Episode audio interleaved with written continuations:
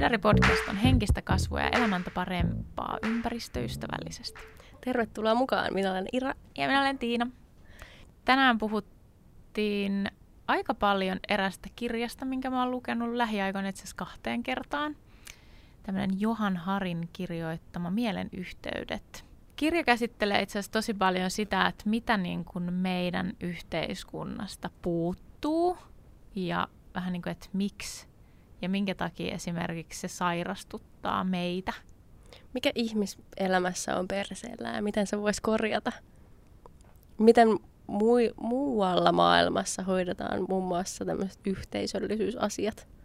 Ja miten me voitaisiin ottaa niistä asioista oppia omaa Jep. elämäämme? Puhutaan myös yhteisöllisyyden lisäksi muiden, tai no siihen se liittyy, muiden ihmisten kehumisesta, tuntemattomien ihmisten kehumisesta ja se, miten paljon siitä voi saada itselleen voimaa. Meitä voit käydä seuraamassa Instagramissa, että Hedaricast. Ja siellä storin puolella meillä on perjantaisin Hedari Day, missä me pitkälti kuvaillaan tätä sitten meidän sen päivän arkipäivää, sitä perjantai-päivää. Nyt meni kyllä semmoiseksi sössötyksessä, mutta ei se mitään. Jos koet, että tämä jakso on sulle sellainen eh, niin asia, minkä sä haluat jakaa muille, niin ota vaikka kuvakaappaus kännykällä sovelluksesta, millä kuuntelet meitä ja jaa se sun storissa ja tägää meidät sitten siihen. Jep. Instagram on myös paras paikka kommunikoida meidän kanssa. Meillä on myös nettisivut www.heraipodcast.com ja sieltä löytyy linkit kaikkialle, mistä meitä voi kuunnella ja missä muualla me ollaan. Muun muassa coffee.comissa, jota kautta voit ostaa meille kupin kahvia, joka muun muassa mahdollistaa näiden jaksojen kuuntelun Spotifyssa ja muissa maksullisissa kanavissa. Käy vastaamassa myös Instagramissa, että Hedarikääs tämän viikon kysymykseen. Hei, me jossain vaiheessa mietittiin sitä, ei sitä muuta montakaan jaksoa varmaan, kun me mietittiin sitä, että pitäisi puhua niin kuin yhteisöllisyydestä tavallaan siitä, että kun ihmiset jotenkin niin kuin irtautuu toisista ja tavallaan niin kuin ylipäänsä se asia, kun se ei ole niin, kuin niin yksinkertainen edes, vaan se on itse asiassa aika laaja – mä oon jonkun verran luukuttanut ainakin omassa, omassa tota IG-storissa sitä tämmöistä Johan Harin tekemää mielenyhteydet tai kirjoittamaa kirjaa, joka on paitava ihan sairaan hyvä, kannattaa ehdottomasti kuunnella tai lukea se noin niin kuin ylipäänsä. Ja tota, se liittyy siis niin kuin, äh, siinä on alaotsikkona masennuksen niin kuin oikeat syyt, mutta – tämä on mun mielestä niin paljon laajempi kuin se masennus siinä, vaikka se on itse lähtenyt sitä semmoisella masennushistoriallaan tutkimaan sitä asiaa, niin se pääsi siinä kirjassa jotenkin niin kuin lähemmäs sitä ylipäänsä sitä, niin kuin, että minkä takia ihmiset on alakulosia tai niin kuin, se ei tarvi olla edes se masennus, vaan siellä taustalla on niin paljon se juttu, minkä takia ihmiset on tyytymättömiä ylipäänsä omaa arkeensa, elämäänsä ja niin kuin, miksi näin on. Ja siis tämä henkilö itse on siis sairastanut masennusta 13-vuotiaasta asti ja siis on tutkiva journalisti. Ja tota, hänen, hänen historiansa on sellainen, että hän on saanut ensimmäisenä vain ja ainoastaan masennuslääkkeet. Se on ollut aikaa, milloin on lobattu enemmän ja vähemmän niin kuin masennuslääkkeitä ja tyyli ilman terapiaa, että se on vaan sun aivokemioista johtuva juttu, että vedä nämä lääkkeet tähän näin, niin tämä helpottaa. Ja se usko siihen itse silloin niin kuin ihan sokeasti. Ja se, että miksi se lähti esimerkiksi sitä kirjaa tutkin, niin sitä niin kuin, tai tekee kirjaa aiheesta, niin sitä vähän niin kuin patistettiin siihen asiaan. Ja sitten se jotenkin itsekin kiinnostui siitä asiasta, että onkohan tämä nyt ihan totta. Myös ehkä senkin myötä, että maailma on muuttunut sen verran, että on alettu ymmärtää esimerkiksi terapian merkitystä ja niin kuin ulkoisten asioiden vaikutuksia. Ja siinä oli tosi hyviä kohtia ylipäänsä siihen, että niin aika semmoinen mun mielestä itselleni jopa isoin asia oli se, että siellä on tämmöinen kohta, kun yhteys merkityksellisiin arvoihin on kadonnut. Eli meidän kulttuuri toitottaa meille tietyllä tavalla niin kuin vääränlaisia arvoja, mihin mäkin olen tosi syvästi kasvanut. Ja äh, ihmisillä on tämmöisiä synnynnäisiä tarpeita. Tässä on kuusi tämmöistä. Äh, on tarve kuulua yhteisöön, tuntee itsensä arvostetuksi, tarve tuntee it, niin kuin turvallisuutta, missä ikinä oletkaan, vaikuttaa ympäristöönsä Ja itsenäinen päätöksenteko, eli saat itse päättää, niin kuin, mitä sä teet, kuka sä oot ja näin. Ja olla hyvä jossain. Nämä on semmoisia niin synnynnäisiä tarpeita, mitä meillä on, mutta nämä ehkä vähän niin kuin unohtuu. Ja siis mikä kuvastaisi sen sitä kirjaa lukiessa koko ajan niin kuin melkein lukuluvulta, niin semmoinen mind-blowing semmoinen hymiö, missä se, se aivot räjähtää, koska ää, nämä moni asia on silleen niin kuin ihan itsestäänselviä, kun nämä sanoo ääneen. Tosi moni asia itse asiassa, mistä me puhutaan, on monesti silleen. Tämä on ensimmäinen kerta, kun mä puhun mitään tämän Nyökyttänyt vaan aktiivisesti. Monesti tulee sellainen fiilis, että nämä on tosi itsestäänselviä, mutta kun ei ne ole. Ja sitten niitä ei sanota just ääneen. Ja jos mm. niitä ei sanota ääneen, niin tavallaan sekin on tietynlaista refleksointia. Vähän niin kuin meidän edellisessä jaksossa, kun puhuttiin niin kuin siitä, että miten saadaan se kaos kasaan tuossa arjen työkaluissa, niin tässäkin on niin kuin sit tavallaan se, että sä tiedät, että mitä sä ees, niin kuin, mikä sun merkitys on ees tässä niin kuin pallolla, tai kuka sä ees oot, tai niin kuin tässä niin kuin arvot. Siis nämä on tällaisia hirveän kuulostaa, is, iso, kuulostaa hirveän isoille kysymyksille, isoille jutuille, mutta tavallaan jos ne, ne arvot ohjaa kuitenkin niin kuin meidän toimintaa, meidän elämää, meidän tekoja, kaikkea, jos ne arvot on vääränlaiset, niin se vaikuttaa meidän mielenterveyteen. Ja... Jos haluat selvittää omat arvosi, niin kuuntele vitoskaudelta Arvot-jakso. Joo, siinä on hyviä työkaluja esimerkiksi siihen. Ja tässäkin jaksossa tulee muutamia sillä tavalla, että niitä on hyvä lähteä kyseenalaistaa, jos sulla on sellaisia arvoja, mitä tulee esiin nyt tässä.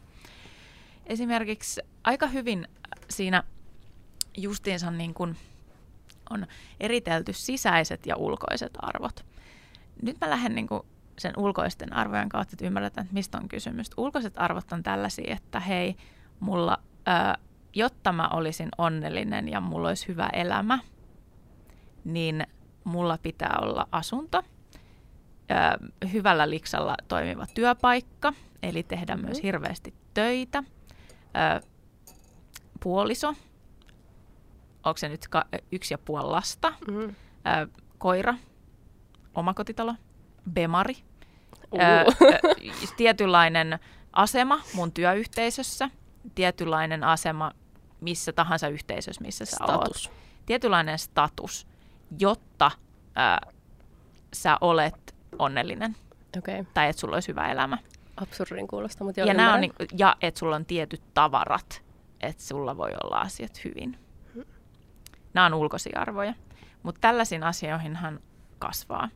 Mä henkilökohtaisesti olen valitettavasti kasvanut noihin vielä tosi niin kuin raskaasti. Mä oon huomannut sen mä jossain vaiheessa, jos ei nyt puhuta niin kuin urasta, mutta niin kuin moni muita arvoja, mulla on ollut tosi ulkoisia arvoja, että mulla pitää olla kämppä, mulla pitää olla tämä ja tämä ja tämä ja tämä asia, jotta mä teen niin kuin mun pitää tehdä, niin kuin mun odotetaan tekevän. Ja jos poistetaan vielä ne odotukset, niin ihan vaan se, että mun pitää tehdä nämä, että mulla on hyvä elämä.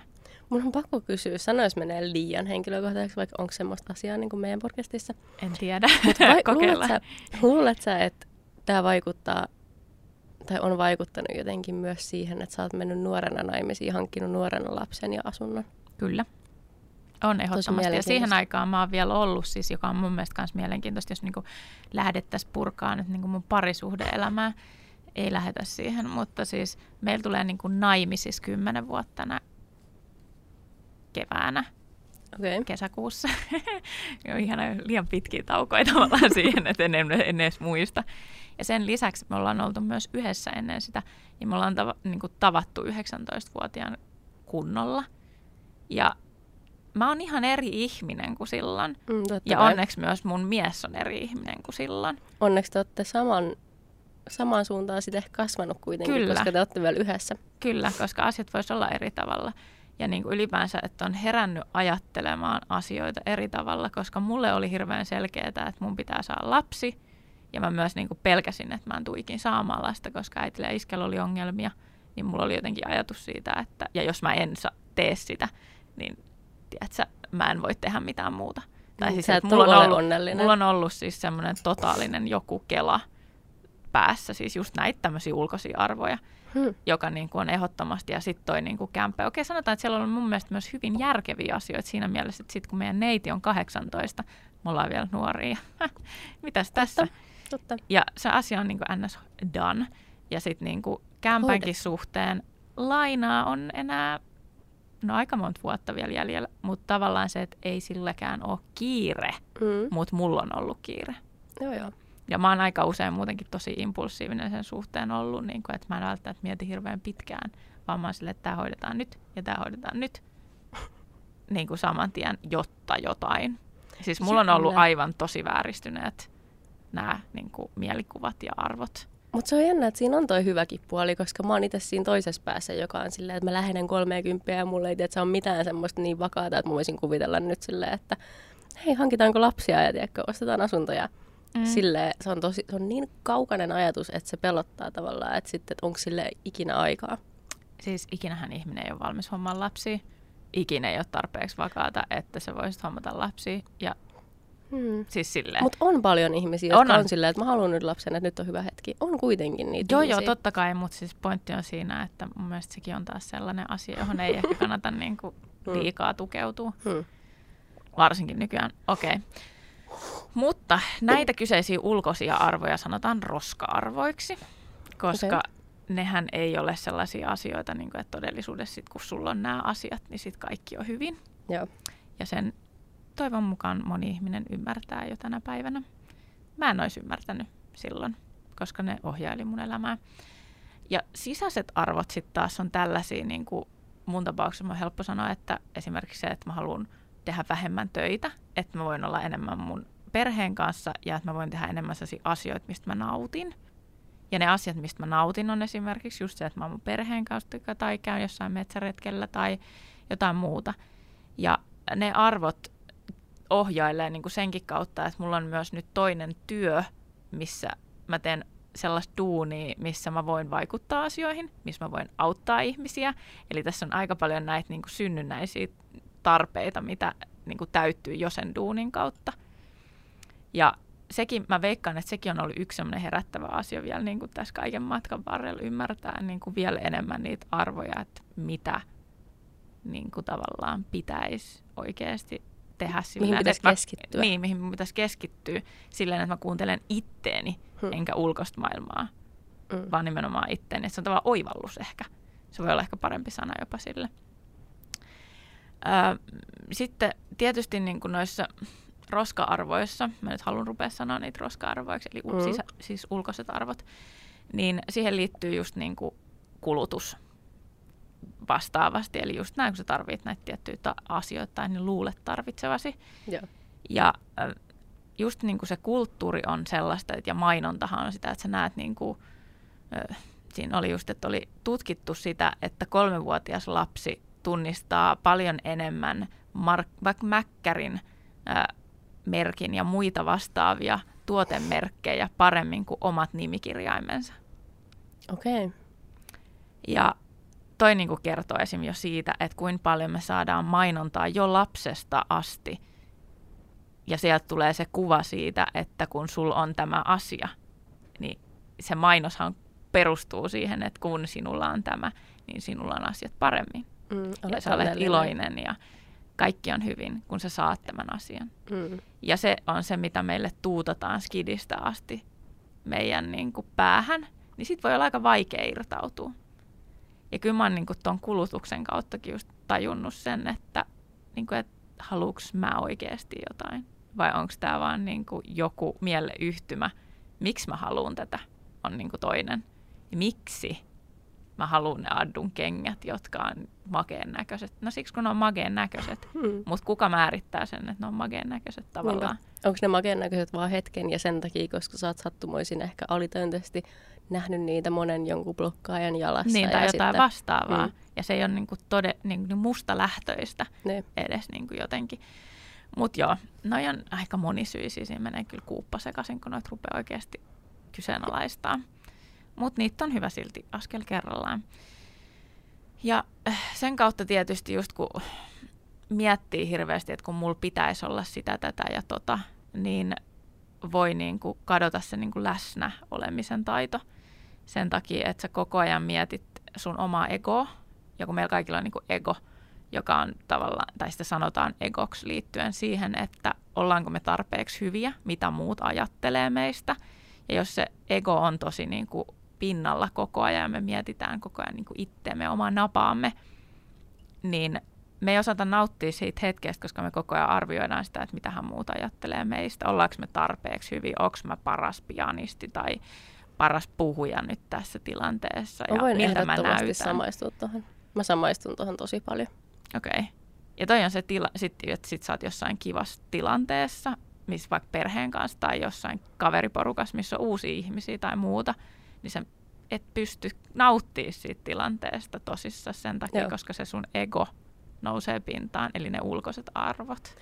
Mä oon itse yhdistänyt sen myös pikkasen siihen, että kun sanotaan, että on niinku herkkiä ihmisiä, ja se myöskin liittyy siihen, että sä oot herkkä kaikille ulkoisille signaaleille ja kaikille mahdolliselle, ja sä oot tosi niinku tietoinen kaikesta, mitä sun ympärillä tapahtuu, se miten sä itse oot, ja näin. Ja sitten se yhdistyy myös siihen niinku ahdistukseen ja ahdistushäiriöön ehkä jollain tavalla, että se Mut kaikki mistä se aiheuttaa. tavallaan niin, tulee? Se tavallaan, että mistä toi kaikki lähtee, on itse asiassa tosi, tosi mielenkiintoista.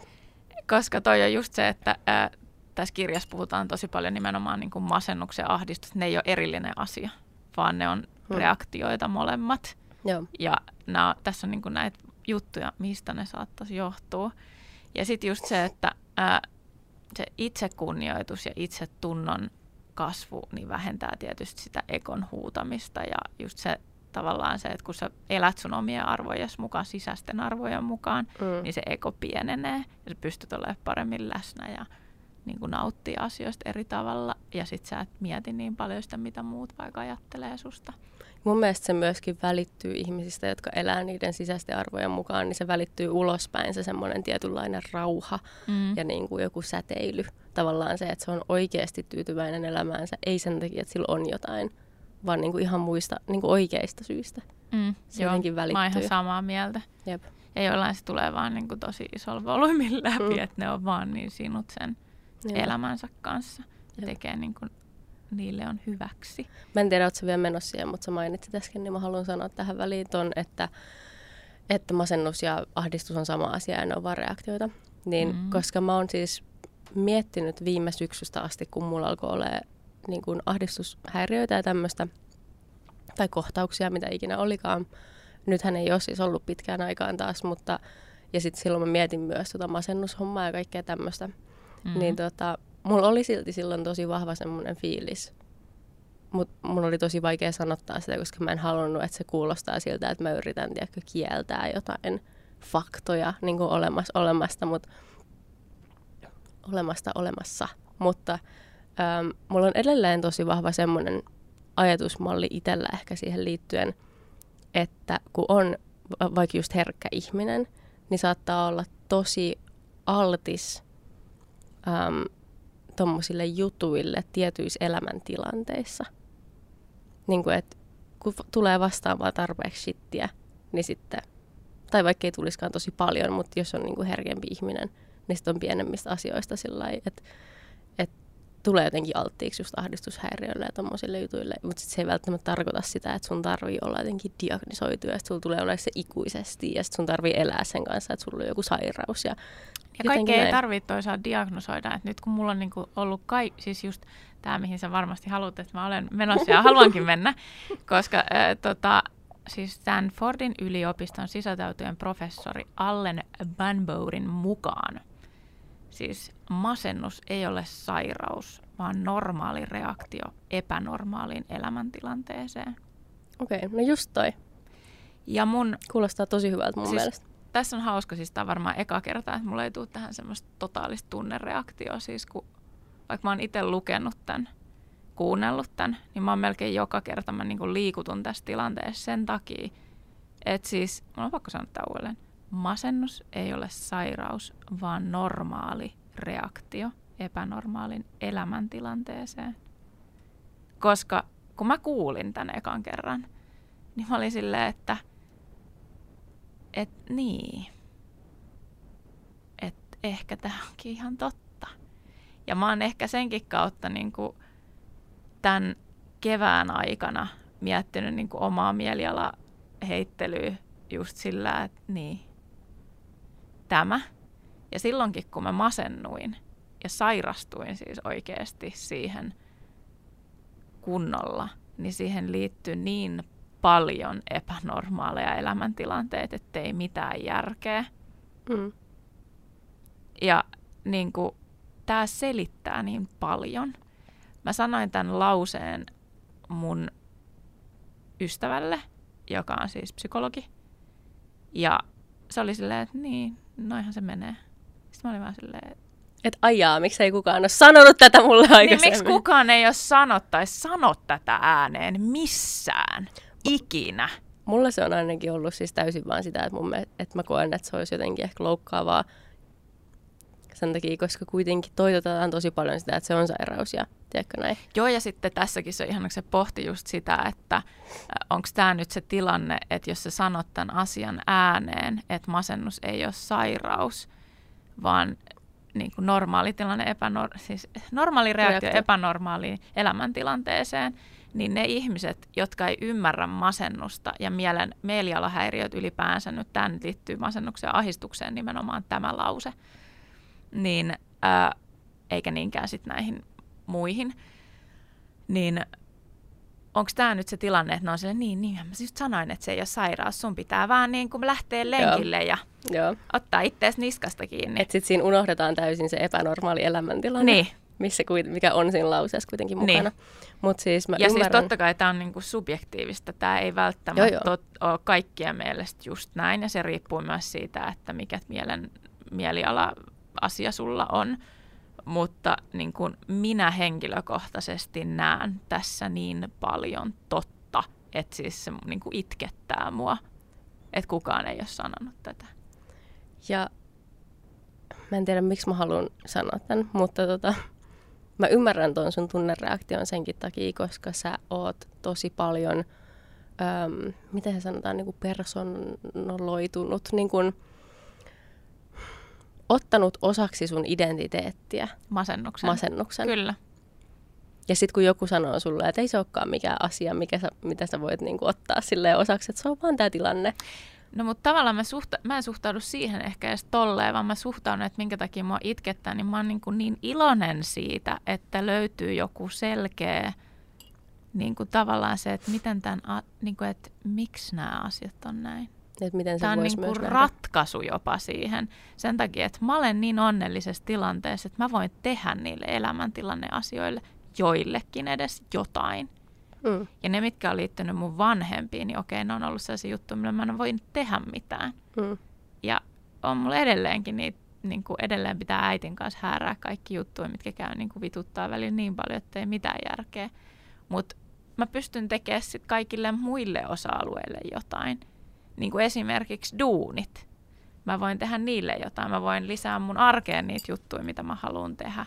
Mä voin olla enemmän mun lapsen kanssa, mä voin olla enemmän mun perheen kanssa, mun ystävien kanssa ja tehdä niin kuin niitä juttuja. Sitten tässä oli hyvä esimerkki esimerkiksi siitä, mikä kuvastaa tätä tilannetta vielä paremmin. Oli tämmöinen hella-esimerkki liittyen siihen, että kun sä laitat käden kuumalle hellalle, niin sähän vedät sen pois sieltä. Koska jos sä jätät sen siihen, niin se palaa karrelle. Niin tämä on vähän sama asia.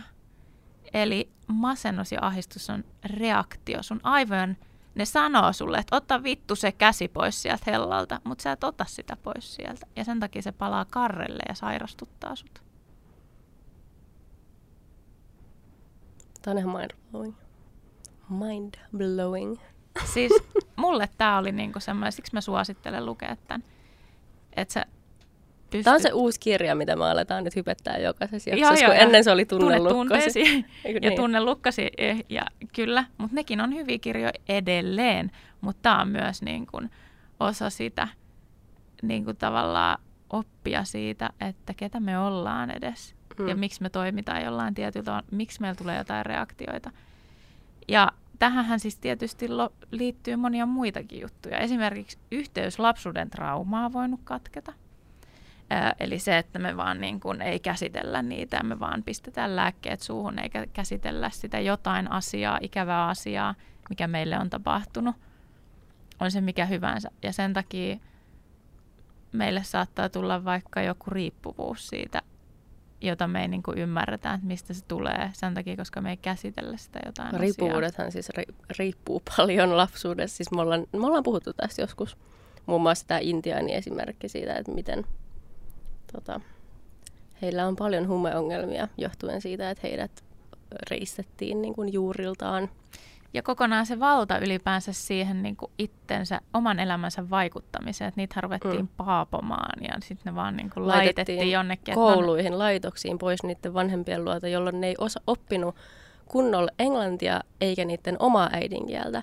Ja ne ei osannut kommunikoida kenenkään kanssa kunnolla. Ja sitten kun ne pääsivät takaisin niiden vanhempien luokse, niin ne ei oikeastaan ollut osa sitä, niin kuin, kun ei ne osannut kommunikoida enää. Niin ja sitten sillä yhteisöllä ollut enää tarkoitus, koska ne ei käynyt metsästä, eikä mm. niillä ollut oikein duuniikaa, eikä mitään. Et siis, et, se, on, se on niinku, niin monen se on... sukupolven se paska, mikä on niinku tavallaan sit mennyt niille seuraaville sukupolville.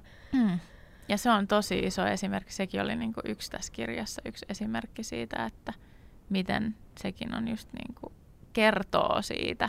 Mm. Ja sitten kun miettii niinku vaikka meidän yhteisöä, niin tavallaan miten me voidaan olla terveitä sairaassa yhteiskunnassa mm. tavallaan myöskään, siis tietyllä tavalla. Ja just tuohon inti, intiaani esimerkkiin muun muassa just se, että kun sä, sulta katoo kokonaan se joku tasa-arvo, valta sun, niin kuin, sulla ei ole siis valtaa, mm, vaan niin kuin, omin tekemisiin. Niin, sä et voi mitenkään vaikuttaa siihen. Ne on just taas niitä tarpeita, mitä meillä on, että mitä pitäisi pystyä itse tekemään. Sitten yksi tämmöinen tosi hyvä pointti, minkä mä oon myös itse havainnut omassa elämässä, on siis se, että yhteys luontoon on katkennut. Joo, ehdottomasti. Ja mehän ollaan eläimiä, mm-hmm. niin kuin muutkin, mutta sitten me ollaan kuitenkin tehty itsellemme semmoinen sementtimaailma, missä on vihreät siellä sun täällä.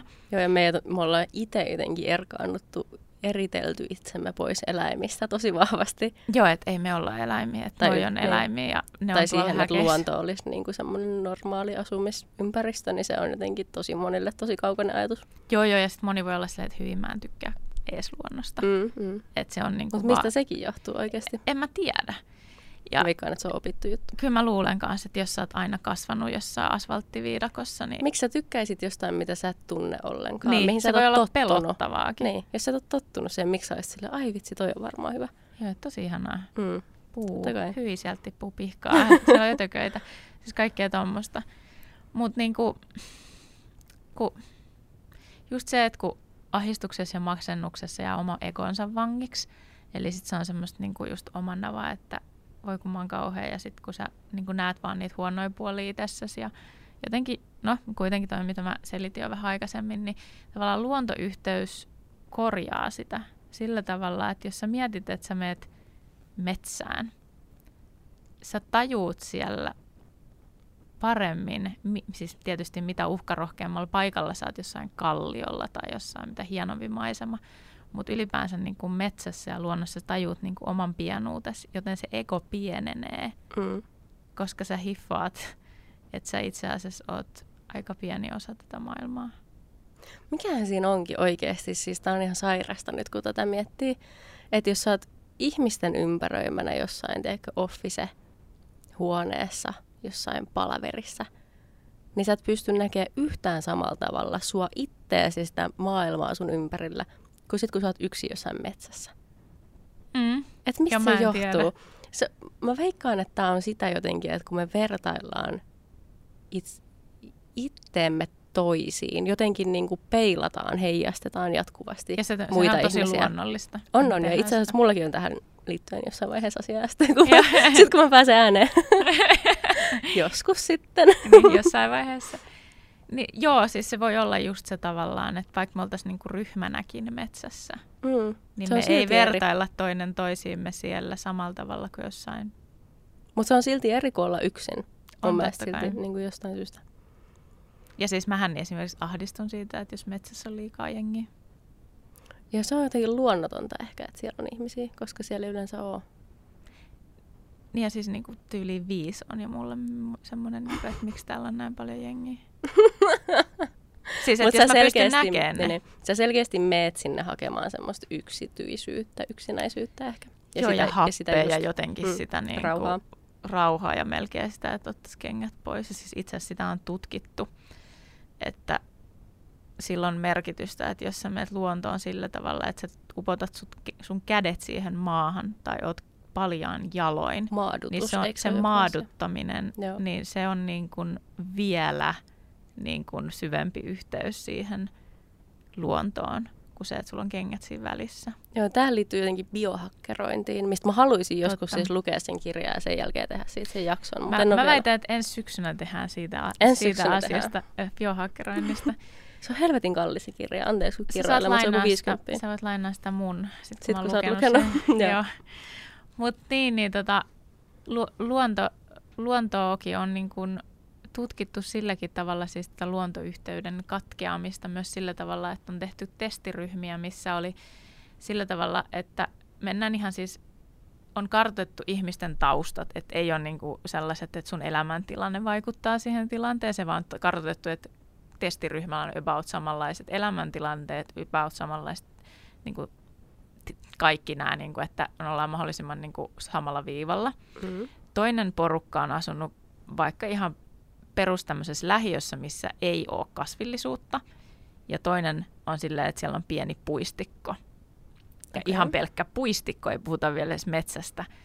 Niin sitä, että kuinka paljon se vaikuttaa mielialaan, niin äh, nämä, kenellä oli edes se puistikko, niin voi paljon paremmin kuin ei ole ollut mitään. Yksi tutkimus on myös tehty vankiloissa sillä tavalla, että jos sun kalterien takana on seinä, tiiliseinä tai se, joku seinä, tai jos sä näet sieltä ikkunasta metsää, niin miten se vaikuttaa niin kuin fyysiseen ja henkiseen kuntoon, niin 25 prosenttia vähemmän vangeista, joilla oli se metsämaisema, niin pienemmällä todennäköisyydellä sairastu yhtään mihinkään fyysisesti tai henkisesti. Ja nämä on niin kuin... Toikin on sairasta, koska siis kun sä sanot ton, niin on niin selkeätä sillä, että totta kai. Siis mähän itse tuossa, kun mä olin asunto shoppailemassa, siis vuokra-asunto shoppailemassa, niin tota, Öö, mulla oli tosi tärkeä se, että ikkunoista ja niin kuin jos oli parveke, että sieltä oli joku tämmöinen vihreä, vihreä maisema. Ja se oli niin kuin yksi niistä isoimmista niin kuin kriteereistä. Tietysti sit kierrättäminen, kierrättämismahdollisuudet oli toinen, mutta mut siis se oli mulle tosi tosi tärkeää. Mun mielestä se on niin kuin tosi tosi loogista, että näin on. Joo, se kyllä mäkin huomaan, että mitä enemmän mä pystyn ikkunasta näkemään, niin se mm. on parempi. Ja sitten just, että mitä tavallaan. Että sit mulle esimerkiksi myös meri on kauhean tärkeä. Joo, mä, mun mielestä meri tuo mulle vielä isommin sen pienuuden, koska Joo. mun mielestä meri on jotenkin niin se on valtava ja pelottava ja pimeä ja kaikkea. Mm. Kun sitten taas, kyllä mä siitä silti nautin silloin, kun mä oon turvallisuuden etäisyyden päässä mm. siitä. Tai turvassa. Tai niin kuin turvassa itse. Mutta sitten se tekee samaa kuin metsä, mutta se tekee mulle sitä snadisti nopeammin. Joo. Jotenkin. Mutta joo, nämä tietysti kaikki yksilöllisiä juttuja. Avaruus on mun mielestä ehkä vielä nopeammin, jos siihen lähdetään. Silloin kun no joo, jos sinne niin, kuin, niin jos sen silleen, että sä oot oikeasti selällä ja näet tähdet ja niin kuin Jossain kaikki. etelässä. Joo. Siellä sen pystyy nähdä. Joo, ihan eri Siellä tavalla. se on, joo, se on kyllä totta kai. Next level. Se on ihan oma, oma luokkaansa. Mutta itse asiassa vinkkaa muuten, kommentoi ihmeessä vaikka meidän Instagramiin, että mikä maadottaa tai niin kuin, ehkä niin kuin... Mikä herättää sut kokemaan sun pienuuden parhaiten. Niin. Tai niin kuin luo hy- hyvän fiiliksen tai semmoisen. Niin kuin, ei edes hyvä niin kaksimielistä niin läppää mieleen tässä. No niinpä tietysti. Mutta joo, se on meidän viikon kysymys. Joo, Kertokaa. ehdottomasti. Ää, sitten yhteys toisiin ihmisiin on katkennut. Eli Tästä me ollaan myös puhuttu. Kaikki elää niin omassa kuplassaan jossain, tiedätkö, pienissä yksiöasunnoissaan ja kukaan ei tunne naapureitaan, varsinkaan kaupungissa eikä muutenkaan. Ja se, niin kuin, että kun ei ole semmoista kyläyhteisöllisyyttä, sun ei tarvi oikeastaan, sun ei tarvi tehdä mitään. Sä et tarvitse tavallaan muita ihmisiä sun ympärillä, vaikka sä tarvit, koska se on sun synnynnäinen tämmöinen tarve, mutta sä et taju sitä, koska sun teidän niin kuin, kulttuuri ei tarjoa sitä automaattisesti. Plus, että me ollaan kasvettu siis sellaiseen niin kuin peruslauseeseen, että kukaan muu ei voi auttaa sinua kuin sinä itse. Ja tämä on jopa semmoinen mietelause, semmoinen Totta. ns-voimaannuttava Totta. lause, jonka ei todellakaan pitäisi olla mikään voimaannuttava lause, vaan herättää siihen, että mitä vittua. Mun mielestä se toimii niin päin. Ainoa, miten se toimii, on niin päin, että, että muiden ihmisten ei pitäisi antaa niin kuin, vaikuttaa sun onnellisuuteen silleen, että jos sus tuntuu Niitä hyvältä, valintoihin tai niin, tämmöisiin. niin semmoiseen, niin kuin, että tuoda negatiivisuutta. Joo, joo, siis siinä mielessä, siinä mielessä totta kai. Mutta niinku pointti on siinä, että meidät on kasvatettu siihen, siis mäkin on kasvanut siihen, siis mä vieläkin on sellainen mun parisuhteessa. Siis mä oon edelleen sellainen, että kun meillähän on niinku omat rahat molemmilla plus sit tili, mistä menee niinku yhteiset kiinteät kulut, Mm. näin. Silloin kun mä olin äitiyslomalla ja mun tulot tipahti jossain kohtaa silleen, että mä en sano enää äitiysrahaa oikein ja mulla oli vaan se tilanne, että mulla ei ole fyrkkaa. Jos mä menen kauppaan, niin mä joudun pyytää sitä Kimiltä, että anna mulle rahaa, että mä voin käydä ostaa ruokaa. Mm. Niin se oli ihan kamalaa. Se, siis mä oon aina ka- jotenkin kasvanut siihen, että mä en tarvii ketään. Joo. Mä aina pystyn elättämään itseni, mä pärjään aina yksin ja mä en tarvii siihen ketään muuta. Ja mä olen myös tehnyt tosi pitkään sitä ja teen itse asiassa edelleenkin sitä, että mä välillä jotenkin niin kuin työnnän ihmisiä pois itseni luota. Etenkin silloin, kun mä huomaan olevani jotenkin niin kuin mielellisesti ehkä kaikista huonoimmassa kondiksessa, niin mä teen sitä, että mä oon silleen, että mä eristän itseni muista.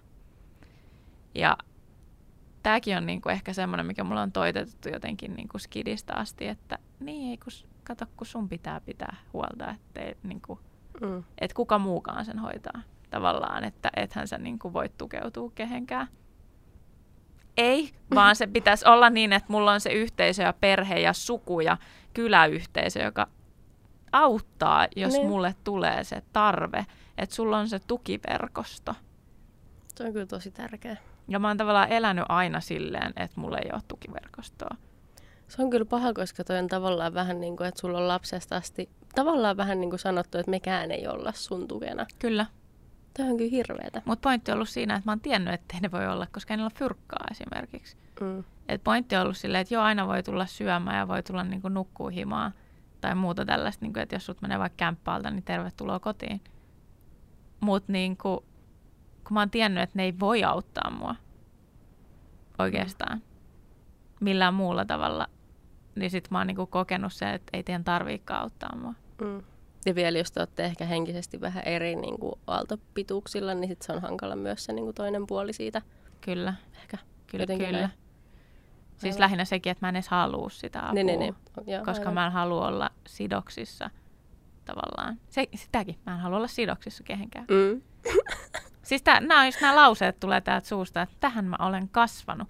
Ja mähän siis taistelen ihan totaalisesti jotenkin sitä vastaan siitä, että kun puhutaan yhteisöllisyydestä ja siitä, että ihmiset voi paremmin, kun niillä on oma yhteisö ja niillä on äh, niin kuin joku paikka siinä yhteisössä, missä ne elää. Hmm.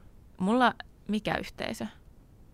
Siis tavallaan, että mulla on niinku yksittäisiä ystäviä, ja okei, okay, ne on hyviä ystäviä, tosi hyviä ystäviä itse asiassa, ja mä tiedän, että mä voisin ehkä, en mä kehtaisi keltään pyytää kyllä apua ikinä.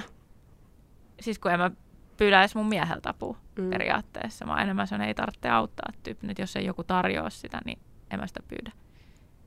Tai silleen, Mutta mä näen niin fucked sussa. up Mut se on joo, mut ymmärrän. myös tietyllä tavalla, koska sehän niin kuin luo myös mulle paha oloa sen Mm. kautta, että se turvallisuus, mikä on meidän perustarpeita, niin se niin kuin, tavallaan on täysin mun käsissä. Mitä sitten, jos mulle käy jotain? Mm. Voisiko se olla vähän joku myöskin semmoinen, mä en tiedä kuulostaako tämä ihan paskalta nyt, mutta vähän semmoinen tiedätkö, ego-juttu. Että niinku, Voi ollakin. et, et mulle pitäisi nyt tarjota sitä apua, että en mä sitä nyt niinku kehtaa pyytää jotenkin. Em, Mutta se, että miksi mä en kehtaa pyytää, niin se on tavallaan ehkä se ego-osuus. Mm. Eli koska minä en ole tarpeeksi jotain, Mm. No että mä voisin pyytää sitä. Niin se on kyllä egon puhetta, ehdottomasti. Mutta niin nämä on sellaisia asioita, mitä mä niinku käyn aika paljon läpi. Myös senkin osalta, että mehän on puhuttu molemmat tavallaan siitä, että me inhotaan verkostoitua tai, tiedätkö, Se on hankalaa. tai että inhota ja inhota se ehkä liian vahva sana. Kyllä me niinku, Olisi kiva verkostoitua, mutta se, on se tuntuu niin vaikeeta. vaikealle. Ja jotenkin niinku se, että on tavallaan niin kuin yksinäisyyteenkin liittyen, että ihmisethän nykyään vaan koko ajan enemmän enemmän yksinäisempi. Just toikin, että kun me asutaan omassa pikku asunnossa, kun ennen meidän koti ei ollut asunto, vaan se kylä Mm. tai se Niinpä. yhteisö. Se tukiverkosto oli meidän koti, eikä vaan se asunto. Eli se oli paljon isompi asia. Että koti-ikäväkin oli vähän eri asia kuin nykyään. Niin, niin kuin sen yksinäisyyden kautta just se, että mehän tykätään olla yksin, ja Mm. sehän on eri asia kuin yksinäisyys. Niin sitten on vähän silleen, niin kuin, että niin, toisaalta mä vähän niin kuin inhoa ihmisiä. Mm. Mutta inhoatko? En. Et just tää. Et sit kuitenkin niin kuin nauttii niistä tilanteista. Niin ja loppupeleissä maailma on täynnä siis ihania ihmisiä ja rakkautta Kyllä. ja kaikkea oikeasti. Voinko mä alkaa vähän avautumaan nyt siitä, mitä mä halusin puhua tänään? Voit Koska kohta. Mä tää- kerron yhden jutun. Okei, okay. Anteeksi, mä oon niin, mä oon niin jotenkin fileistä tästä hommasta, mutta siis mä nimittäin mietin yhtä juttua tuohon yhteisöllisyyteen liittyen, että onko mulla ollut mun elämässä sellaisia kohtia, että mä oon kuulunut johonkin yhteisöön. mulla on. Ja mä mietin, että joo, että silloin kun mä olin niin kuin riparin isosena ja sen jälkeen meillä oli semmoinen iso porukka, mihin kuului vielä jotain niin kuin muitakin kuin vaan isosia ja siis semmoinen kaveriporukka, jota meitä oli varmaan kymmenen. Mä en ollut kaikkienkaan mikään best friend, mutta ne kuulu siihen porukkaan. Mm. Ja musta tuntui hyvälle olla siinä porukassa. Ja sitten toinen paikka, mikä on ollut, niin on ollut työporukka, missä mä oon selkeästi kanssa kuulunut siihen porukkaan. Enkä mä edelleenkään, niin kuin vaikka nyt kun mä oon vaihtanut työpaikkaa, niin mä oon iloinen, kun mä näen ne ihmiset, mutta se ei silti tavallaan ole jäänyt, vaan se yhteisö on ja silti sitten kuitenkin jäänyt jonnekin. Mutta mä oon ollut niissä paikoissa ihan sairaan niin kuin iloinen ja niin kuin kokenut sen hyväksi paikaksi. Mm. Kokenut kuuluvasi johonkin. Niin. Joo. No mulla oli siis mun oikeastaan periaatteessa koko lapsuus. Öö, me asuttiin siis tämmöisessä omakotitaloalueella, tosi rauhallinen omakotitaloalue, missä on hyvät koulut ja hyvät yhteydet ja hyvät kaikki ja siellä ei ole mitään niin kuin, ihmeellistä tapahdu ikinä ja kaikki tuntee toisensa ja semmoinen, että jos sataa vettä, kun sä lähdet kouluun, niin joku naapuri on silleen, hei mä voin heittää sut bussipysäkille tai mitä ikinä. Niin kuin, että kaikki... Kuulostaa kyläyhteisölle. Se oli, se oli kyllä yhteisö, mutta se ei ole enää. Siis ei johdu siitä, että me muutettiin sieltä pois, että se ei ole enää mun yhteisö. Tai että, tai että mä kasvoin niin kuin tavallaan yli siitä, mutta äm, siellä vaan siis on asiat muuttunut tosi paljon jostain syystä. Silloin, kun mä olin pieni, niin siellä oli paljon lapsia. Okei, ne oli nuorempia kuin minä. Mulla ei ollut silleen oman ikäisiä kavereita kauheasti. Että se oli enemmänkin sit mun pikkusiskolla oli tosi paljon ikätovereita siinä. Meillä on seitsemän vuotta ikäeroa, niin se oli niinku aika iso käppi. Mutta oli paljon lapsia silloin ja sitten se oli vähän tämmöinen, niin kuin, just kaikki asu tosi tiiviisti, mutta oli kuitenkin ne omat pihat. Ja se koko mun niin kuin, visio siitä, muisto siitä mun niin kuin, ehjästä jollain tapaa lapsuudesta ja siitä ehjästä kodista ja niin kuin se kyläyhteisö ja niin kuin rapujuhlat, missä oli sit koko naapurusto ja sitten kaikki vaan niin kuin nauroi ja kaikilla oli omat juttuunsa ja semmoiset, niin kuin, että totta kai siellä oli vähän semmoista draamaa myöskin. No, mutta se kuuluu asiaan. Totta kai, mutta et, oli niin paljon hyviä aikuisia ympärillä, jotka oli keskenään to, niin kuin hyviä kavereita. Se oli tosi jotenkin jännää. Siis semmoinen asia, mitä ehkä pitäisi niin jotenkin arvostaa enemmän, koska mulla oli niin kuin tosi jotenkin ehjä lapsuus lukuun ottamatta sitä niin kuin tavallaan, että, tai jos ei mieti, tai kun mä en mieti esim. sitä, että, että kun ei vaikka, että biologinen faija lähti ennen kuin mä niin kuin, synnyin ja sitä ei kiinnostanut mun jutut. Ja se on vähän just tää ehkä, että Mutta se miten on jättänyt kertoo. oman jälkeensä. On totta kai, on totta kai. Ja kyllä mä sitäkin niin kuin mietin Mm. ja se on osa mua. Mutta tavallaan se on ehkä just vähän tämä, että miten kertoo oman tarinansa. Mitkä on ne asiat, mitä tavallaan miettii itsestään. Ja sehän liittyy myös omasta. identiteettiin Niin, aika paljon. jep. Mikä on itse asiassa yksi jakso, mikä me ollaan tällä kaudella tehty liittyen identiteettijakso siis. Totta. Mutta milloin sä oot viimeksi kehunnut tuntematonta ihmistä? Öö, se on itse asiassa ollut mun yleinen harrastus joskus. Okei. Okay. Sillä, että että jos jolla on kivat hiukset, kengät, joku asia, yleensä se on ulkoinen asia, koska eihän mä nyt tunne sitä ihmistä. Mm. Sä oot varmaan tosi ihana, sä oot varmaan tosi hauska. Ei, joo, joo, yhtä, varmaan. Se on ehkä se paskin kohta. Mutta äh, siis itse asiassa nyt voin sanoa, että en nyt ihan hetkeen. Okei. Okay. Mutta joskus mä oon tehnyt sitä paljon enemmän, kuin mä oon liikkunutkin jopa jossain. No se vaatii ehkä sen, että kulkee julkisilla ylipäätään ihmisten ilmoilla, mm. koska se on vähän haastavampaa, jos sä, et tavan, jos et tapaa niin. tuntemattomia ihmisiä. Mutta tota, mä luin joku aika sitten tämmöisen artikkelin, mikä, mistä mä oon halunnut siis puhua pitemmän aikaa, mutta se ei ikinä oikein sopinut mihinkään, mistä me ollaan puhuttu, niin nyt mä pääsen puhumaan siitä. Yes. yes. Sen otsikko on, että kehut kolme päivää kaikkea, mikä liikkuu ja elämäsi muuttuu. Et oh, näin sä oot väit... sanonut tuosta joskus jotain. Mä jaoin tämän mun Facebookissa, voi olla, että säkin oot ehkä Aa, mä ehkä vaan törmännyt siihen, mm. joo, okei. Okay. Ehkä. Tai jatkuu tämä otsikko, että näin väitti psykologi ja toimittaja testasi. Molemmat yllättyivät. Ja sitten se on alaotsikko, että kehumalla muita saa höynäytettyä aivoja, jotka varautuvat jatkuvasti katastrofeihin. Totta. Ja tämä on nyt jo niin, niin mielenkiintoinen juttu mun mm-hmm. mielestä. Mä tälle vapaasti selostan, että mitä tässä tavallaan tapahtuu. Tämä toimittaja Mari Kahila, no se päätti heti aluksi, että se ei halua valehdella, että se kehuu vaan, jos on oikeasti, että se tarkoittaa sitä. Koska niin, muuten se olisi... hyvä pointti, koska se on aika bullshit. tyhmää, jos on niin valehtelee. Jep. Mutta se kehuu silti aina, kun se tarkoittaa sitä. Eli aina, kun tulee vastaan joku asia, mikä on sen mielestä kiva tai jotain, niin se kehuu sitä. Okei. Okay. Ja se oli aika usein, ainakin Aika usein, mielestä, jep. liikkuu jossain, missä on paljon ihmisiä. Niinpä. Mutta se oli just tämän koko tavallaan testin pointti. Ja sillä oli tässä tukena just tämä psykologi ja sitten joku tämmöinen tutkija. Ja tota, äm, se oli aluksi tosi innoissaan siitä, että okei, että se on kuin joku Disneyn tämmöinen hyvä haltijatar-meininki, joka vaan, että se ripottelee jotain onnellisuuspölyä ympärilleen. Ja sitähän se tavallaan on. Mm. Ja mutta sitten se psykologi oli myös siinä heti aluksi varoittamassa tavallaan, että, että kaikki ei myöskään ilahdu kehuista. Ei niin, se on myös outoa, koska Jep. mä oon siis huomannut sen. Joo, että kaikki ei niinku osaa ottaa sitä jotenkin vastaan. Mäkään ennen. Joo, kyllä mä sen tavallaan ymmärrän, varsinkin siis suomalaisessa kulttuurissa on tosi tosi vahvasti. Joo, joo, joo, joo, loukkaannut, jep. Tai epäilee. Että onko toi, niin kuin, et, tai haluuks toi jotain mm. muuta, koska se tekee noin. Niinpä. Ja sitten se saattaa aiheuttaa niin kuin jopa ehkä aggressiivisuutta joo. siinä toisessa, niin kuin pahimmillaan. Joo, mutta äh, joo, mut hyviä pointteja. Jep. Se psykologi epäilee, että ehkä niitä ei ole kehuttu lapsena, että se voisi olla joku tämmöinen juttu, mutta mä en sitten tiedä siitä sen enempää, mm. että minkä takia. Mutta mun mielestä ihmiset... se ei silti niinku estä tekemästä sitä. No, niin, niin joo siis ei. Öm, mutta tämä Mari aloittaa nämä tämän kehumisen tavallaan lämpäämällä, että se ei mene saman tien silleen live-kehuihin, vaan se aloittaa sen sähköpostin välityksellä ja se lähettää tämmöisen kiitosviestin tai kehuviestin satakunnan sairaanhoitopiirin lastenpäivystykseen. Ne oli ollut just edellisen päivänä sen kolmevuotiaan lapsen kanssa siellä, kun se oli satuttanut päänsä tai jotain. Se lääkäri oli saanut sen lapsen tosi rauhalliseksi ja sitten ne ei ollut kiirehtinyt, kun siellä oli ollut ruuhkaa ja kaikki oli ollut tosi kivaa.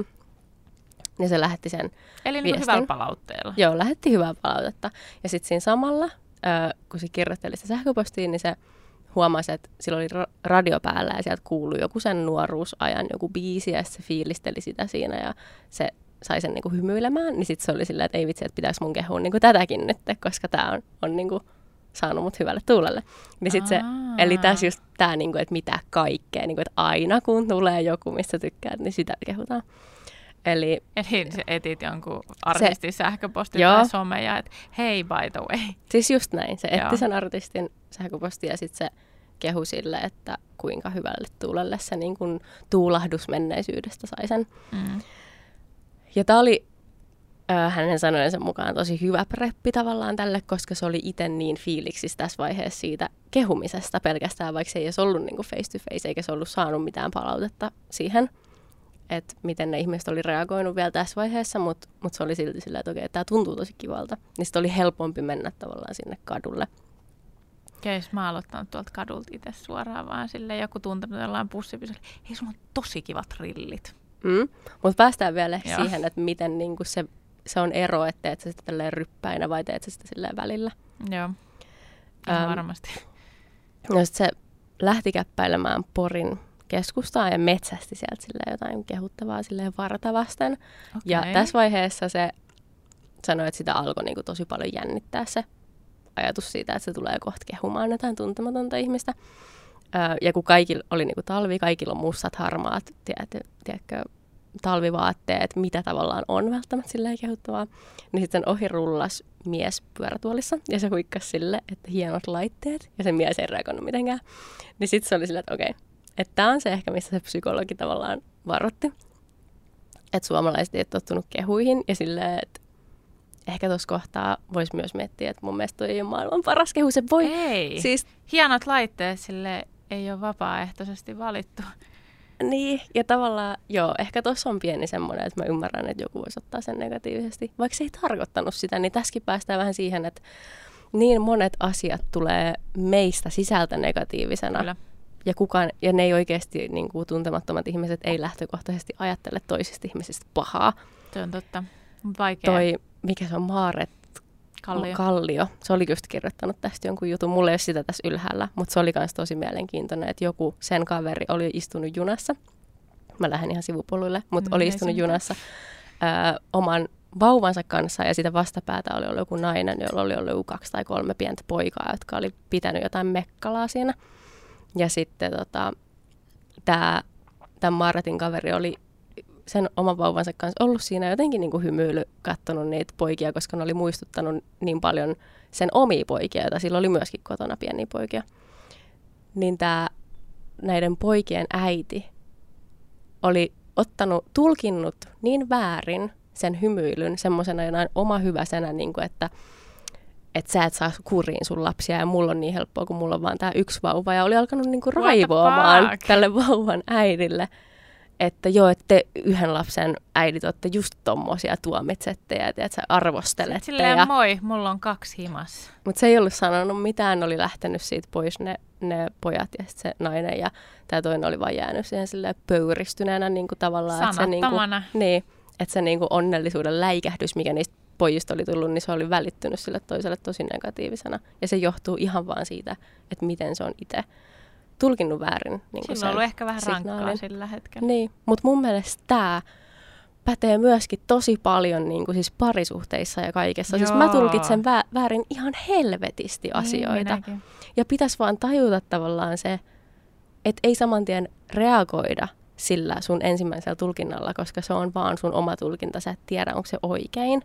Ja jos sä reagoit heti sillä ja teet niin kuin tekoja sen kautta, niin se voi johtaa niin kuin tosi tommosiin negatiivisiin niin kuin räjähdyksiin, mitkä voisi täysin olla vältettävissä sillä, jos sä vaan vaikka varmistaisit, että hei, mitä sä tarkoitat tuolla. Mä en ole nyt ihan varma, että oliko tämä nyt niin kuin kehu vai vittuilu.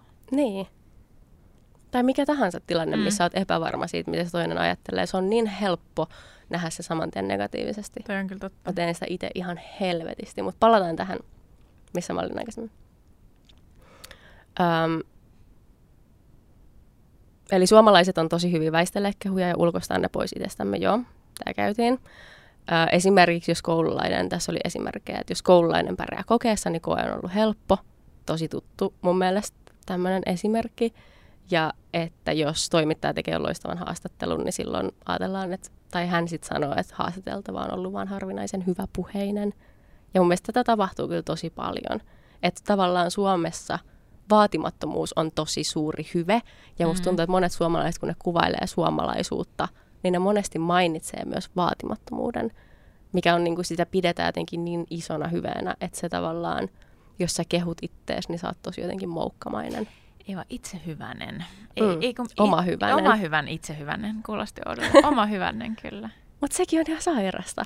Jotenkin tämmöinen ylpeä niin. muukku. Niin. Mitä näet nyt on?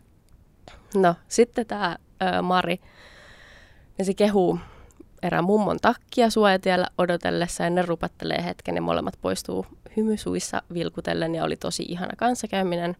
Ja sitten se käy kiristy, kiristy, kiristyttämässä sen lasien sankoja ja kehuu tätä optikkoa, että on aina saanut just tosi hyvää palvelua just tältä tietyltä ö, asiakaspalvelijalta, niin tämä keski-ikäinen optikko sen niijaa ja se hymyilee ja kiittelee.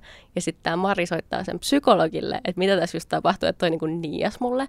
Ja se psykologi sanoi, että ennen vanhaan ne tyt, niinku kaikki tytöt opetettiin niiaa aina kun ne sai jotain. Eli periaatteessa sen optikon, kun se tuli niin selkärangasta se niijaus, niin se paljasti sen, että se koki saavansa jotain, kun sitä kehuttiin. Uu, Mun mielestä oikein jotenkin ihana. mielenkiintoista. Eikö? Koska se niin on tosi konkreettista jo siinä vaiheessa, jos sä niin koet saavas jotain. Niinpä. Mutta saathan sitten iloa Mm. toisaalta, mutta siis kyllä. No sit se syötään ruisleipää ja kehuu sitä, soittaa ainakin toiselle puolelle Suomea ja sielläkin on joku tosi kireä ääninen mummeli odottamassa varmaan jotain, että se paskaa palautetta. Mutta sitten se alkaa kehua sitä, niin sen ääni sulaa saman tien. Ja sitten ne käy jonkun tosi ihanan keskustelun ja kaikki on tosi onnellisia ja hyvästelee toisensa ja toivottaa kaiken maailman parhaat elämät. Ähm, ja tässä on tämän tu- tutkijan kommentti, että liittyen siihen, että kun kehuminen ei oikeasti vaadi paljon, että se ei vaadi mitään muuta kuin hyvän itsetunnon, että ymmärtää, että se toisen kehuminen ei ole itseltä pois. Ja myöskin kyvyn tavallaan... Päinvastoin. Se ei ole todellakaan itseltä pois. Sä Ei, se on enemmän ite. kaikille. Se on Kyllä. win-win. Kyllä. Jep. Mutta myöskin niinku kyvyn iloita aidosti muiden puolesta. Ja sitten se myös puhuu siitä, miten niinku suomalaiset osaa jotenkin surussa tukea toisiaan, mutta sitten ei välttämättä niinku iloita muiden puolesta niinku riemun tilanteissa, että se on vaikeampaa ja jotenkin heikompaa suomalaisilla. Joo, siis ehdottomasti. Tuohon mulla on pakko kommentoida. Siis tuohon oli just, just niin kuin tavallaan yksi tapa päästä esimerkiksi kateudesta eroon. Eli tota, kateushan on semmoinen kanssa, mikä sairastuttaa ihmistä ja siis mitä meillä kaikilla on ja se niin kuin nykypäivän ehkä jopa enemmän, koska somessa on paljon sitä ehkä mielikuvaa siitä, että jonkun elämä on tosi hienoa, siistiä ja täydellistä. Mm. Ja sitten ollaan kateellisia sille, tai ollaan kateellisia just jollekin näistä ulkoisista arvoista esimerkiksi jollekin ihmiselle. Tai niin kuin joillekin oikeasti kateus on iso ongelma. Ja siinä oli yksi työkalu siitä, että joka päivä 15 minuuttia käyttää siihen, että sä mietit, että mikä asia ilostuttaa sua, ja sit sä annat sen tunteen, sen ilon tunteen mennä läpi sun kropan. Sen jälkeen sä mietit, että joku kiva juttu tapahtui jollekin sun läheiselle, ja annat senkin ilon tunteen mennä niin kuin läpi sun kehon. Sitten sä mietit, että okei, ne jollekin suhtutulle vaikka kaupan kassalle tapahtuisi joku kiva juttu, niin sitten jos siitäkin niin kuin kokee sitä iloa, niin antaa sen tulla, niin kuin, tai yrittää kokea edes sen ilon, että se menee läpi sun kropasta, jonka jälkeen sä alat miettiä jollekin, jos sä et niin tykkää, että sille käy joku kiva juttu, on ihan ok, että ekoilla kerroilla sä et välttämättä tunne sitä iloa, mutta sä yrität edes tuntea sen ilon sen kautta, mitä sä oot käynyt jo läpi niistä omista ilon tunteista ja niin kuin antaa sen mennä läpi sun kehon, jonka jälkeen sä mietit vielä joku, josta sä et todellakaan tykkää, joku, josta, jota sä niin kuin vihaat tai joku, kelle sä oot yleensä kateellinen. Että sille tapahtuu jotain kivaa ja annat sen ilon tunteen mennä läpi siinä vaiheessa viimeistään, kun sä pääset siihen pisteeseen, että sä pystyt olemaan iloinen sun vihamiehelle hyvästä asiasta tapahtuvasta jutusta. Eli se vaatii vaan siis aikaa. Se ei tapahdu silleen, että sä heti koet sen ilon jonkun puolesta, vaan se vaatii sen, että sä työstät sitä joka päivä. Mietit ton saman litanian läpi ja jonain päivänä sä pystyt aidosti olemaan iloinen sen ihmisen puolesta, jota sä inhoat. Tuo on ihan super mielenkiintoinen juttu. Mä en ole kuullut aikaisemmin. Se oli tuossa kirjassa, tossa. Kaikki tämmöiset työkalut on jotenkin niin. Ja mun mielestä se oli aika hieno, koska siis mä huomaan, että siis minäkin olen kateellinen, vaikka mä niin kuin koen, että mä en olisi koskaan kellekään kateellinen. Mä yleensä joo. pystyn olemaan tosi niin kuin myötä elää niin kuin iloiselta, ole iloinen ihmisten puolesta. Mutta kyllä mä silti vielä näen, että etenkin ihmisiä, ketä mä en tunne. Joo. Ja tässähän tapauksessa just on, että joku vaikka kuin some-ihminen, kelle sä oot kateellinen, ja sä alat vaan jotenkin inhoa sitä, vaikka sä et edes tunne sitä ihmistä. Mm. Niin kyllä mä oon niin kuin ollut tavallaan kade jostain, että joku on saavuttanut jonkun aseman. Joo. Ja sitten kaikista sairaan siinä on se, että sit mä oon tavannut sen ihmisen myöhemmin ja todennut, että tämä on itse asiassa tosi kiva tyyppi. Joo, ja siis mä en edes ehkä vie sitä siihen, että mä alkaisin inhoa sitä ihmistä tai miettisin, että se ei ole kiva tyyppi. inho on ehkä väärä. Joo, joo, mutta et, se ei välttämättä edes vaikuta siihen, että mä ajattelisin, että se ei ole kiva tyyppi tai mitään. Et mä saatan olla silleen, että on, toi on kiva tyyppi. Mutta Mm. mm. mut silti mä voin olla samaan aikaan silleen, että että toi on saavuttanut tuommoisen aseman, tai nimenomaan jonkun, niin kuin, että se on menestynyt tuossa jutussa, mitä se tekee. Ja, ja mi- mä haluaisin, missä sä haluaisit Ja se on just tavallaan. se sama asia, missä mm. mä haluaisin menestyä. Joo, se on vaikein silloin, jos se on sama asia, missä Mutta siihen mun mielestä myös, niin kuin, että jos ei ole, siis toi tekniikka, mitä mä selitin, niin on hyvä, mutta sitten jos ei tilanne ole vaikka niin paha, niin mun mielestä auttaa se, että sä tajut, että se ihminen on tehnyt duunia aika paljon Jep. sen eteen sä voit myös kysyä siltä ihmiseltä, että miten se on päässyt siihen pisteeseen, yrittää jutella sen kanssa. Sä voit vaikka pyytää Jopa sitä maksaa sille siitä, että se auttaa sua pääsee siihen pisteeseen, missä on itse nyt. Nimenomaan, siis parasta. Eli kääntää se homma niin kuin vahvuudeksi. Jep. Ja toi tutkija tuossa just sanoo sitä, että me niin kuin pienennetään meidän omaa onnellisuutta koko ajan sillä, että me tehdään sitä sosiaalista vertailua Kyllä. Ja että esteet sille kehumiselle johtuu niin kuin monesti siitä, että me peilataan itseämme just tosi vahvasti toisiin ihmisiin. Ja aina on joku parempi kuin minä. Ja paskinta on ehkä se, että kaikki maailman mestaritkin kelaa silleen, että joku on joku, joka on voittanut kaksi maailman mestaruutta ja mä oon voittanut vain yhden. Tiedätkö silleen, että Aina sitä vertailua, mutta se pitäisi se lopettaa se vertailu. Niin. Se ei ole helppoa, mutta se pitäisi. Jep. No sitten tämä Mari huomaa, että sillä alkaa olla niin kuin jo jonossa. Se on vissiin listannut tällä niitä kehuttavia asioita, että mitä, ketä kaikki sen pitäisi lähestyä. Ja sitten se tajuu siinä vaiheessa, että se on täysin koukuttunut siihen kehumiseen ja samalla jotenkin rakastunut koko ihmiskuntaan. Ja mä ymmärrän sen, että niinhän siinä oikeasti käy, mitä enemmän sä lähestyt tuntemattomia ihmisiä kadulla tai mistähän niin sä tajuut, että ne on ihania. Ja sitten siinä käy just noin. Tämä psykologi sanoo sitten tästä vielä, että sä oot kolmes päivässä oppinut etsiä ihmisistä ja itsestäsi positiivisia puolia. Tosi tärkeä juttu oikeasti. On. Ja sun ajatusmaailma väkisinkin muuttuu siinä, jos sä kehut ihmisiä, koska sä nimenomaan sitä alat näkee niitä positiivisia puolia. Ja että totta kai se vaatii toistoa, koska me ollaan tosi jumiutuneet meidän ajatuksiin. Ja että hyvien tekojen, mun on pakko lukea tämä suoraan, hyvien tekojen tekemisen ja tekijän hyvinvoinnin välistä korrelaatiota tutkiessa on saatu selville, että hyvää kannattaa tehdä ryppäissä, ei ripottelemalla hyvää sinne tänne. Kolmen päivän kehuspurtti on tehokkaampi kuin kehujen tivuttelu pitkin vuotta. Mä ymmärrän ton ihan täysin. Pystyn, joo. Ja se ehkä, musta tuntuu, että se johtuu myös vähän siitä, että sä voit kuvitella olevas aktiivisempi tossa kuin mitä sä sitten oikeasti oot se on ja helppo siis en, en voi niin sanoa, että olisin kauhean aktiivinen oikeasti. Mm. Mä vaan, nyt mä oon vielä tehnyt sitä muutenkin vähemmän ja nyt toi mun mielestä itse asiassa inspiroi mua jotenkin ajattelee sitä, mm. että hemmetti pitäisi koklaa tehdä toi niin kuin ihan tuolla täydellä volalla. Niinpä, ja mä uskon, että siinä kanssa tajuut sen, niin kuin, että ne ei ole sun vastustajia ne ihmiset, vaan ne on oikeasti totta kaikki samalla puolella. Joo, totta niin joo, siis, samaa. No se ei sinänsä ole mulle epäselvää, mutta silti niin kuin ehkä niin kuin, mua jotenkin kiinnostaisi, musta olisi ihana jäädä koukkuun siihen, että mä Niinpä. kehun ihmisiä. Mun mielestä olisi ihana asia olla koukussa.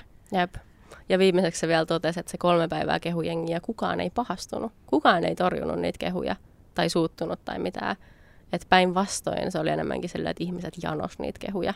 Joo, ja sitten niinku varmaan vielä miettii niinku ne kohtaamiset ja ehkä jopa mahdolliset keskustelut joidenkin ihmisten kanssa siihen päälle. Jep. Mä jaan nyt mun pienen ö, tarinan. Ö, pari päivää sitten tapahtuneesta. Mä oon ollut siis kipeänä tässä viime, tai siis tällä viikolla. Ja mulla oli tuossa yhdessä vaiheessa ihan kuumettakin. Menin tosi harhaisena, kuumeisena ihmisenä meidän Alepaan, lähikauppaan siis.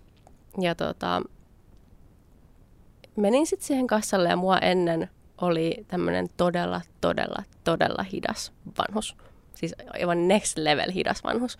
Ja siis ei mua haittaa. Mua ei haittaa tuommoiset tilanteet. Mä tiedän, että me kaikki tullaan olemaan jonain päivänä se todella Samassa hidas asemassa. vanhus. Mm. Niin mä en niin kuin tavallaan pysty, mua ärsyttää suunnattomasti se, jos ihmiset näyttää päälle päin sen, että niitä turhauttaa hitaat vanhukset. Öö, ja tämä myyjä, joka siinä oli, niin sitä todellakin ärsytti se hidas vanhus. Ja se okay, näyttö... Asiakkaalle tuo vielä enemmän ok kuin se, että se asiakaspalvelija Älä. turhautuu. Älä. Ja siinä vaiheessa mä jotenkin ärsyynnyin siihen myyjään.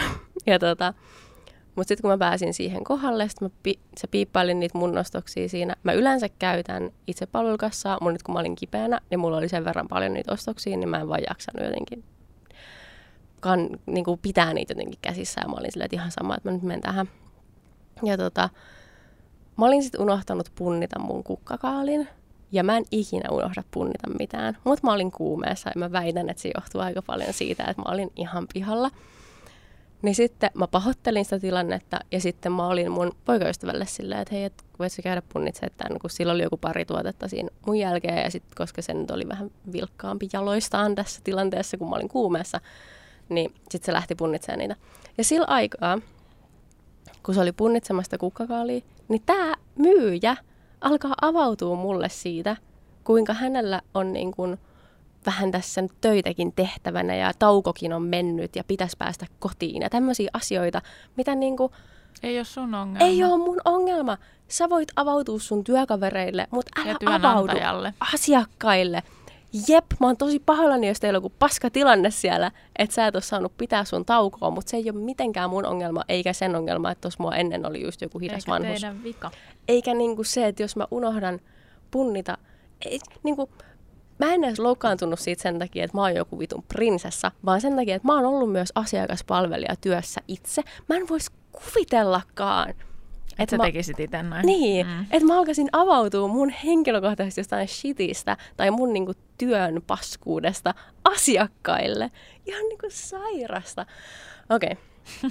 Tää sama, mä en siis, okei, okay, mä en sanonut siinä tilanteessa mitään. Mä olin jotenkin niin pöllämystynyt ja loukkaantunut Sanaton. ja, ja kipeä, että mä en, niin kuin, mä en sanonut mitään. Mä vaan siirryin pikkasen sivuun siinä, kun se otti sen toisen asiakkaan siihen ja niin kuin ohitti sen mun kuitin. Ja eikä siinä mitään. Moi haittaa, että se otti toisen asiakkaan siinä välissä. That's fine. Täysin loogista. Mutta se, miten sä hoidat sen tilanteen, on eri asia. Mulla tuli tosi semmoinen nöyryytetty olo. Tiedätkö, että tässä tehdään nyt vitullinen show, että mä oon unohtanut niin kuin punnita jonkun asian. Ja sit mä oon vielä itse jotenkin tosi herkässä tilassa siinä silleen, niin kuin, että mitä, niin kuin, että mä sanoin, että mä oon pahoillani silloin ennen kuin mä lähetin mun poikoistaan hakemaan sitä vitun. Mm. Ah! Joo. Niin mä olin tosi ragena tästä, kun öö, mä pääsin kotiin ja vielä joku puoli tuntia sen jälkeenkin. Sitten mä olin sillä, että mä laitan, asia, mä laitan palautetta sinne Alepaan. Ja sitten siellä pystyy vielä laittamaan just silleen, että, siihen, että se on kohdistettu siihen tiettyyn Alepaan niin sen osoitteen perusteella. Ja mä laitoin sinne palautetta. Ja mä selitin täysin asiallisesti tämän koko jutun, mitä tässä oli tapahtunut. Kaikki oikeastaan nämä yksityiskohdat, mutta paljon niin kuin lyhyemmin. Ja tota, äm, eli totta kai tämä viesti oli silleen negatiivissävyitteinen kauttaaltaan. Mutta sitten ennen kuin mä lähetin sen, niin sit mä aloin miettiä silleen, että no mutta toisaalta niin kuin, se on silti tosi hyvä kauppa. Niin kuin, siellä on oikeastaan kaikista Alepoista, missä mä oon ikin käynyt, niin siellä on just meille tosi, tosi hyvä valikoima. Siellä on otettu huomioon, se on tosi paljon vegaanisia tuotteita, ne ottaa tosi paljon korttelitoiveita. Ja se on Eli niinku- lopetit kehuun. Joo, siis sillä, että se valikoima on ihan loistava just meille ja sitten, että ne kaikki muut työntekijät on oikeasti ihan super ihania siellä. Mä myöskin mainitsin siinä jossain vaiheessa siinä viestissä, että tämä kyseinen työntekijä, mä mainitsin siis kaikki kellonajat ja kaikki, että milloin mä olin ollut siellä, että on todella selvästi varmaa, niin kuin, että kuka se on ollut. Niin myöskin mainitsin sen, että tämä kyseinen työntekijä oikeasti ei koskaan tyyliin moikkaa ketään asiakkaita ja niin kuin, hän voisi asennoitua työpäiväänsä eri tavalla aina, koska se mm. on jotenkin se, just se tyyppi, kenen kassalle mä en ikin halua mennä.